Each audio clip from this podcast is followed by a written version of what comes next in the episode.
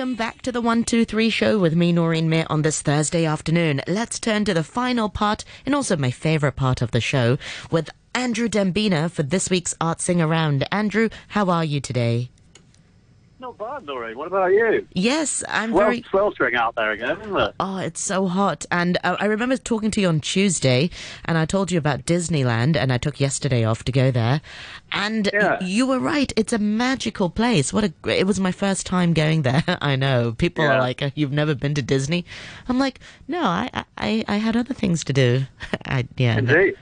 but I, Indeed. I I loved it. It's so it, good. Takes, it, takes kids to go, doesn't it? I mean, I'd have no interest in uh, as an adult. I, you know, some people do, but I'd not really been interested in visiting Disney or Ocean Park uh, until uh, I had some offspring. yeah. Uh, in which case, it was uh, you know a joy to be there and watch the reaction through a kid's eyes. I think that's something to Oh. behold, isn't it? Exactly. It's re- really a lot of fun. But I gotta say, it was so hot yesterday.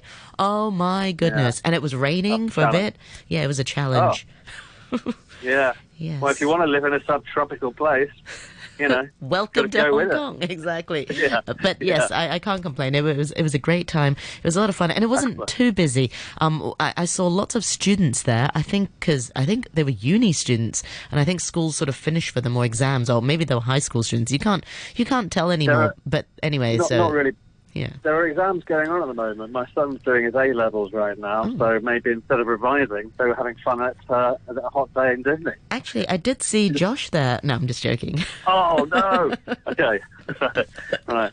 So what have you got for us this week for, for Yeah. artsing around, Andrew?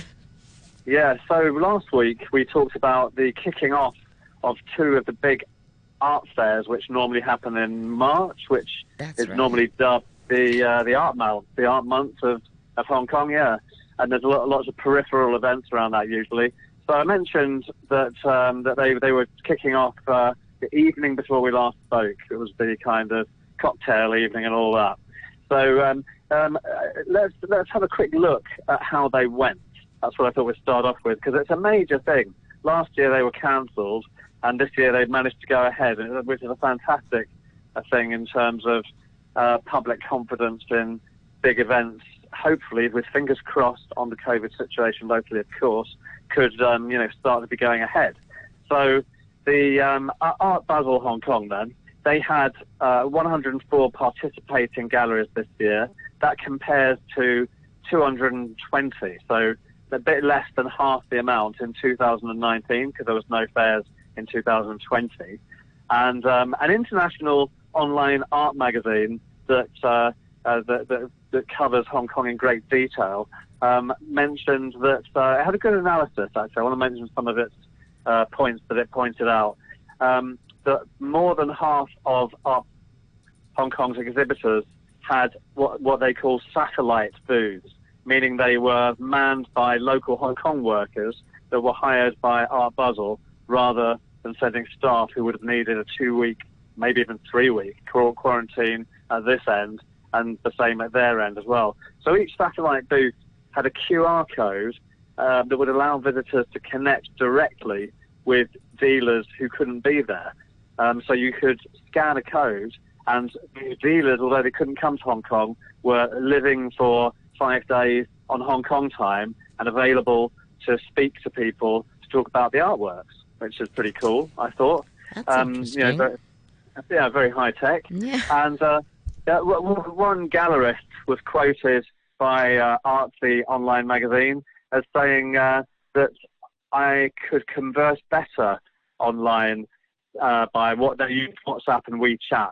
That kind of by using that QR code, it would put them through to one of those communication apps, which I would not have been able to if I was man booth because there would have been so many distractions. But she added that no amount of digital access can replace the directness of communication uh, and interaction with a person, uh, you know, live. But I mean, she didn't mention that also the, uh, you know, they wouldn't be in front of the artwork when they're on the end of a phone or whatever device they were using. But it's great. I do think it's brilliant that that was really well thought out. I mean, it has been a whole year to think about it because Art Basel was also uh, cancelled last year in Europe and America, the two other places. Uh, Hong Kong is only one of three that um, the places that Art Basel operates. So Yeah, and um, the Fair's VIP preview, which opened the evening before we spoke last week, had um, eight figures sa- in sales. Actually, US dollars was in eight figures. So that means uh, that means hundreds of millions of US dollars, which signals the way for for obviously a lot of appetite for buying in uh, in Hong Kong and maybe any overseas clients who are getting in touch via the the uh, you know those online ways of, of talking to gallerists as well. So it really was uh, it was a big success. It was sold out as I mentioned last week, as was Art Central. Both were sold out because they had to have 50% fewer people attending those. So onto Art Central, which was also in the same building, the Convention and Exhibition Centre in Wan Chai. Um, for them, they had more than 40 galleries taking part, which was down from 107 in the last last time they had it in 2019. The um, the, so the, it was a five-day program to include that uh, the the, uh, the opening evening party thing, which, uh, as we heard, you know, people were spending money, not just putting, not just throwing back cocktails. Um, so for Art Central, it attracted uh, over 25,000 visitors um, over five days. That's quite a few, isn't it? Considering it was still scaled down to um, uh, to 50 percent. Yeah, all social distancing measures. social distancing measures, yeah. Yeah, and QR codes for the uh, Leave Home app or, or write down your your details. Um, there was a there was a they said uh, officially from Art Central, the organisers, that a mix of private and institutional interest resulted in strong sales. They didn't give a figure in their press release after the uh, the fair finished on Sunday. The fair um, did offer, uh, as I've mentioned before, uh, not today but previously, um, online portals which were really great for looking at. Uh, they had something which is still you can still look at it now. It's called Art Central Capsule. It's on until the end of tomorrow. You can look at it today, this evening, or until tomorrow um, to watch a lot of videos of artists who took part talking about their work. You can see some of the up and coming as well as already established contemporary artists. They're not the ones who are who have been around for decades and decades. They're slightly younger. That's the difference with Art Central, with Art Basel. Um, slightly more affordable as well. But it's not about buying it. It's about seeing what is going on in the world of fine art. Fine art. It's about both they want to sell artwork, but for those who are interested in trends at the moment, they uh, they can have a look online and see some words from uh, artists who are not necessarily based in Hong Kong. A lot, as I mentioned last week, are based in Asia. That's a strong point.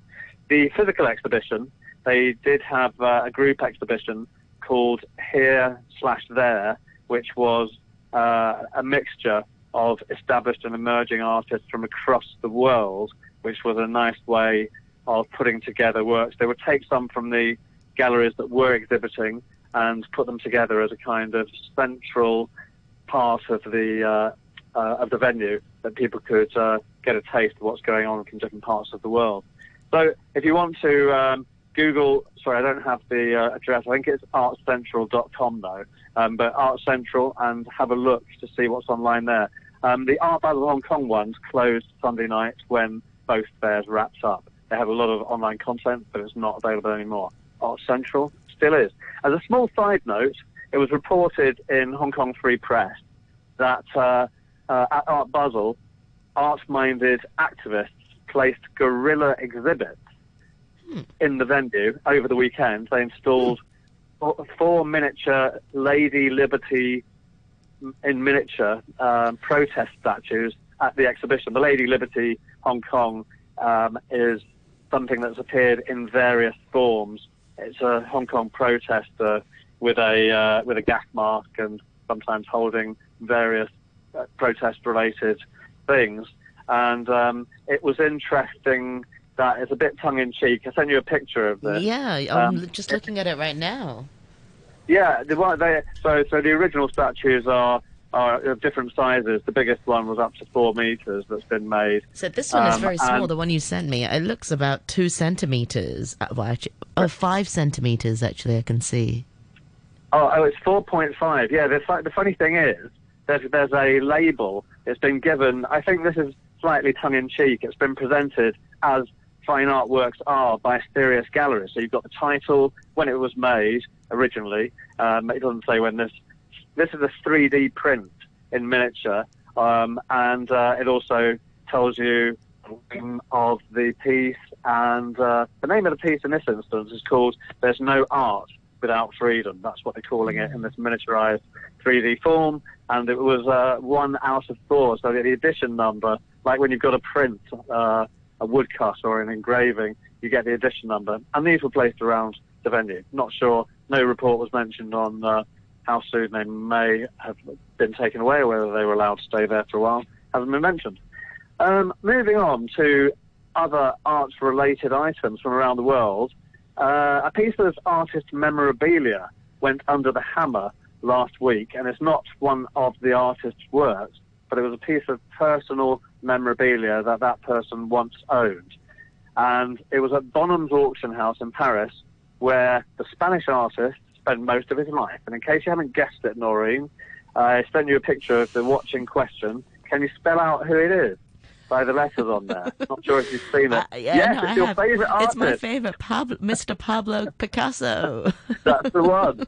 As is, um, according to the auction house's blurb, in the world of horology, this is what they say, horology means the timepiece aficionado types. In that world, a small collection of relatively humble timepieces owned by the father of modern art are considered the holy grail of watches. Um, so that's them talking up the uh, the watch that was worn on the wrist of Pablo Picasso in the picture that uh, you can see. For those who can't see it, um, it's a steel bracelet type of watch that spells out where you have numbers and numerals. You've got the the, uh, the letters of Pablo Picasso, whose name, fortunately, fortunately rather, has 12 letters. So it fits perfectly over the 12 numbers that you'd see on a on a numeric old-fashioned style watch. And this was old-fashioned. It was a wind-up watch, not even an automatic movement when you when you move it. Um, oh, it just so, sold so does your name. Yeah. Sorry. Anyway, no. Sorry, sorry, sorry. I didn't hear you. So does your name. Um, we can fit your name on a watch. Anders Oh. Dembina. Yeah. You'd have to abbreviate it to, uh, yeah, Andrew, I just heard that. I, I thought I thought about it quickly. I thought Andrew Dembina, that's too many. I don't know how to squeeze, squeeze it all in. That's right. Um, so but- how much but, did it, um, how much did this fetch then? So it went for nearly 20 times its estimate, and it went for 2009, just over 2019,000 euros. In our money, that's about 2.1 million HKDs, Hong Kong this- dollars. That's 2.1 for this million. watch. That's crazy money. for a watch that he once owned, the late Pablo Picasso. And um, yeah, he enjoyed wearing it and showing it off to his friends. And they were in, in photographic portraits because he was famous in the latter part of his lifetime. You could see him wearing it. It was the 1960s when he got it. So um, he didn't have it for that long though. He gifted it to another sculptor. Um, So he gave it to someone, uh, but he but he was photographed and he did enjoy having it. So it's um, yeah, that's that's an interesting thing. It was the star of the Bonhams Paris luxury watch sales, and it was uh, it, it all happened last Thursday. Moving on to another item um, in honour of uh, we're going over to the UK, where in honour of the late German artist Joseph Beuys, an exhibition of um, uh, an urban forest. So I should I should say it's an installation, sorry, rather than an, uh, than an exhibition. 100 oak trees have been planted outside the Tate Modern Gallery in London. And I'll send you a picture of this as well. The artist, you can uh, see the artist standing in the midst of 100 saplings, young oak trees. It's an installation that opened just a bit, earlier this month on the terrace of Tate Modern. And it's called Beuys's Acorns. So um, it started in 2007. That's a long time to germinate, isn't it? By uh, by British artists because they went over to um, Germany, where the late German uh, German artist Joseph Beuys, who inspired them, uh, made a project called 7,000 Oaks, a lot more than their 100. It was a kind of city forestation project between 1982 and 1987 when Beuys and helpers planted a forest of 7,000 oak trees alongside 7,000 rocks, basalt rocks, large rocks, permanently altering the local landscape of a uh, town called Kassel, uh, K-A-S-S-E-L, if anyone's interested in Googling it and having a look at these now ma- maturing oak trees as they were planted in the early to mid 80s. And so the artists in the UK called Ackroyd and Harvey, um, that's just, they just call themselves by their surnames. It's a, uh, uh, it's a male and female artist who work on interesting installation projects. They went over to Germany and they took acorns from those trees that had grown from saplings in the 80s and they planted their own. That's why it's taken since 2007 for these trees to grow, for them to be able to do something with them. They're starting to do something with them now. Um, it's an interesting project. Um, it's in homage of this artist, and it also wants people to think more about greening the urban parts of, of London and beyond. That's their intention. And when the Tate Modern Gallery reopens to the public, um, there will be an exhibition of the German artist Beuys's work as well. So that's good news. It, it's due to open pretty soon in mid June. And when it does, there'll also be uh, a special piece made by the artists Ackroyd and Harvey, an installation piece inside the gallery where they collaborate with a poet whose name is Ben Okri. Don't know if you've heard of him. and you're mm. being, you being into poetry and all. Um, on, uh, uh, and, and, and they do a collaboration. There'll be a poet reading a, a poem about the environment, and they'll be screening some projections of the natural world and stuff. And that's happening should anyone be uh, going over to London or in London and out of quarantine at the Tate Modern's Turbine Hall between the 16th and 25th of June. Just an interesting project, really. And between now and November, if should anyone be going over to London, you can watch these saplings grow and see a very much greener terrace that was completely all paving stone before. Usually there weren't um, sculptures or anything on it. So that'll be quite interesting. Hmm. That's, and uh, and finally, we. Oh, I was thinking that could be a great segment for greener paths, actually. But yeah, if only that classic Sunday morning series still existed. for those who don't know it, what was that again, Nori? Greener Paths was the very first program that um, uh, uh, you and I ever hosted on on RTHK Radio Three back in the day. Um, That's on, correct. Was on a Saturday morning. I think it was a Saturday morning. Was oh, it, Saturday morning? It was a One Saturday. Of the weekend morning. Yeah, it was a Saturday Saturday oh, morning right. at 8.30 where we talked yeah. about the green issues in Hong Kong. We, we looked at the green pockets of Hong Kong. Um, and it was a fantastic half-hour little pre-recorded yeah. show that we both did. Um, we'd, we'd, pre-record all the interviews in advance during the week. We'd go out and do like five, six-minute interviews. And then on Friday night... Poor Andrew had to like put it all together while we did the voice links till really quite late. We'd just yeah, like, we always saw Uncle Ray coming in for a show, didn't we? we started at 10 o'clock. Oh, yeah, have it ready. Good day, though. Good eh, day. Absolutely. Right, yeah. three minutes yeah. before the news, what have you got to end the show on? Yeah. The last uh, piece I wanted to mention uh, is back locally. We finally return to the newish phenomenon of NFTs. And these nice. who are unaware of them, uh, haven't heard about them before, they're digital artworks. We spoke about them a few weeks ago when we talked about Beeple, well, who seems to be the king of this digital art form, whose works are selling for phenomenal amounts. Uh, they are produced in the form often as a still digital image or as uh, GIFs or GIFs, however you want to pronounce them, and they are gladly snapped up, sometimes for a lot of money, sometimes for not so much money, by the art consumer. So it's something that can get people into art in a very current way. It can be seen on digital devices.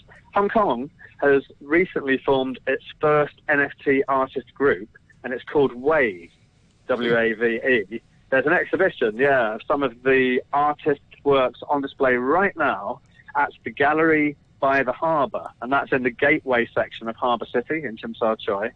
Uh, this group was also shown in a booth in a smaller amount, just to have a, a part of a booth at Art Basel last week. So what can you expect to see should you want to go over to the Harbour City exhibition? It's uh, they call the exhibition "By the People for the People," and it's a series that includes some landscapes and some seascapes of Hong Kong, as well as some conceptual pieces, like the one I sent to you, Noreen. I'll explain this to the listener. It's called For Your Eyes Only, and in my opinion, it's quite tongue in cheek. It's a static digital image that shows the straight lined patterns that are often used uh, to uh, in the form of a QR style shape. But instead of having just black lines that you'd get in a QR pattern, they they are they're using strips that feature all kinds of shapes and sizes of black and white eyes. So they're, they're in neat lines that represent a QR code type of shape. I hope that's the best I can explain it, really. Uh, you've um, explained it better than I ever could.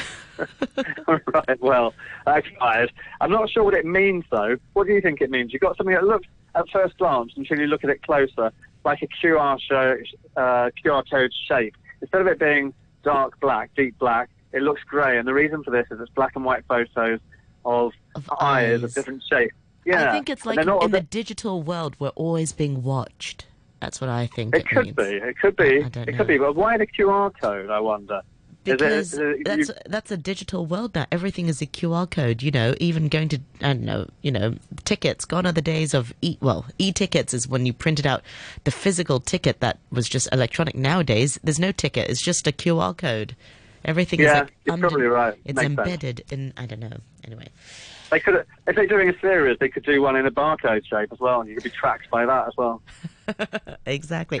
Yeah. Right, Andrew. Yeah. Always so nice to talk to you. Thank you so much for all your sharing. Lots of things for, for our listeners uh, to, to, to, to look out for. And have a great weekend. And I'll chat to you next week. Thank you very much. Thanks, Noreen, and a good weekend to you too. Yes,